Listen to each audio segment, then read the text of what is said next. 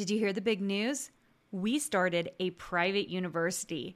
We are rolling out a new design certificate program and a master's degree program along with our Design Suite Mastermind.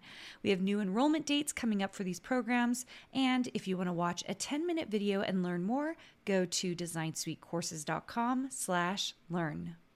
My name is Carina Gardner, and I'm what you would call a practical designer.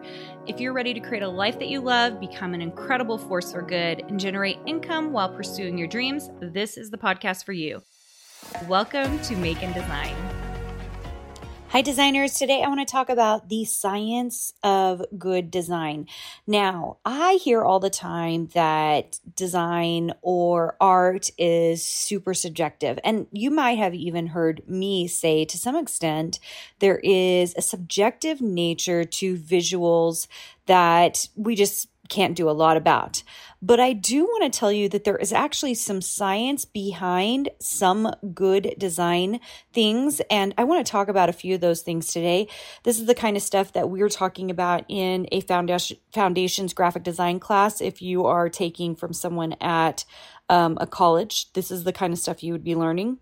Um, in my program, it is called Design on Fire. That's the course that I created that is our foundations graphic design class and we have it all the way i think in our uh our tier called breakthrough so um, that's design on fire and i talk about a few of these things but my main goal is to let you know that there are some objective things that happen in design, believe it or not, and in art. And the very first one, which you have heard before, it's called the rule of thirds. That's basically that when we hit certain uh, proportions in um, an image that our eye is drawn to those areas. And if we can fix those proportions in a certain way, then it is much more pleasing to the eye. And that almost always happens in threes. So when you cut up a picture in two thirds, either vertically or horizontally or both, there are these points in which your eye is most drawn to. And those are almost always in a section of the thirds. Let's talk about another thing um, that I love, and it's partially because I did a good portion of my doctorate um, on this, and that is Gestalt theory. So, Gestalt theory has a lot of different points, but uh, a couple of them, let's just talk about a couple of them. One of them is repetition.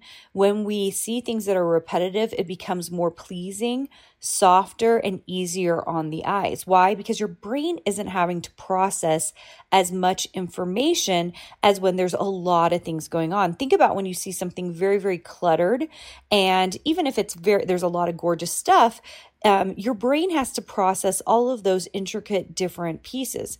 Let me give you an example of someone or a company that does repetition in a way to make things seem more high end to you than they actually are. And that is IKEA. You walk into IKEA, very often they'll have like a row of the exact same plant in the same white container, right? Or a row of chairs, all the same chair, maybe different colors, but all the same chair in a row. What are they doing? By putting those things together in that way, that repetition, you suddenly um, elevate it in your brain to be a little bit cooler uh, than it actually might be, or or whatever. Okay, um, and it also allows your brain to soften because it's not having to process as much information as if it were cluttered, right? Suddenly, things that are small seem large because you've got 10 of them in a row, right? So that's the power of repetition, really good repetition. Um, and IKEA is one of the few I think that does it very, very well. Okay. Um, another Gestalt theory is closure. So, say we see something and it's not fully finished. So, a chair is missing a leg. Okay.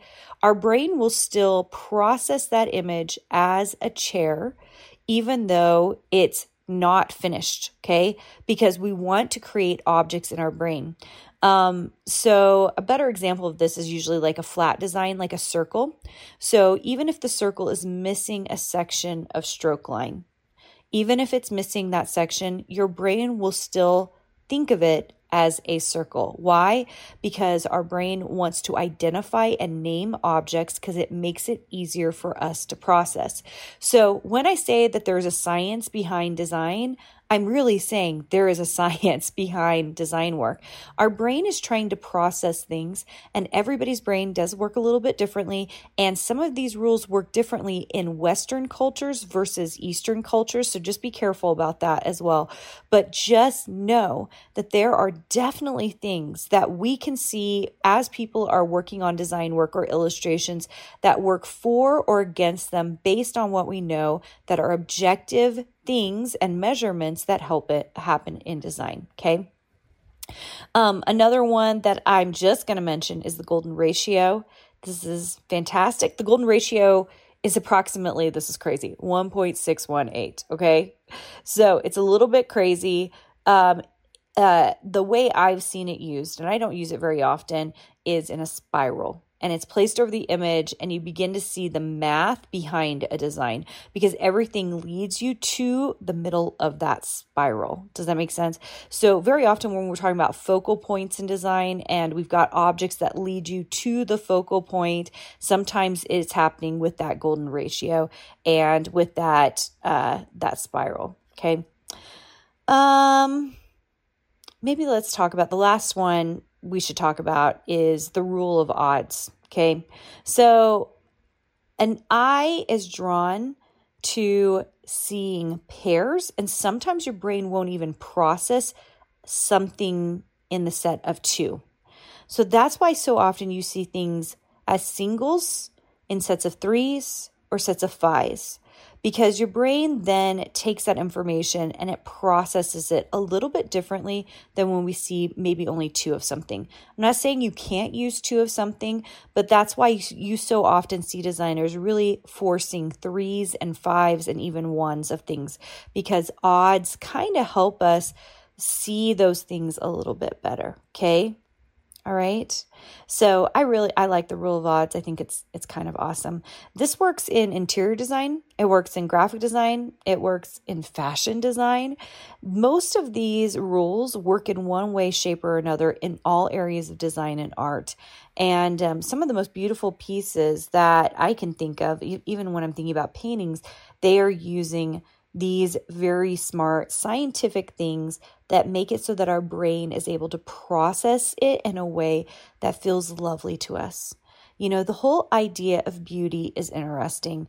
There's some, um, what was I thinking? I just saw recently, like a, what is it called, you guys? Twilight Zone, where like everyone is in our eyes ugly and a regular person who's like kind of beautiful. They said was ugly and they wanted to change her face so that she would be beautiful to them which was ugly to us right and the whole idea that beauty is in the eye of the beholder is is an interesting thing. Like it's a, a, a we would call it something that's subjective not objective. But what I see is that if we can find some of these objective mathematical things, things that help us understand and process in our brain certain things that we have going on, it helps us so that the subjective piece, that is your style, the way you put things together, the way you're using color, it works even better. It works smarter because it's using the mathematical principles along with it. Hope you enjoyed this episode. This is kind of fun for me to talk about. I, I love this kind of stuff. I love teaching my design on fire class because I love graphic design foundations and I like crafting foundations because we use the same principles in crafting as I was saying we do in fashion, interior, and graphics. So um, that is really fun for me and I, I think it's quite enjoyable. All right. Thank you so much for joining me. I hope you are uh, enjoying this episode along with everything that we're talking about here on Make and Design. Um, as you know, we've kind of done this reinvention this last month. We kicked it off December 1st on my birthday, and I'm I'm going to admit to you guys I quite love doing the podcast episode without having to do video. It's been really really fun. If you are enjoying it, I would love for you to leave us a review.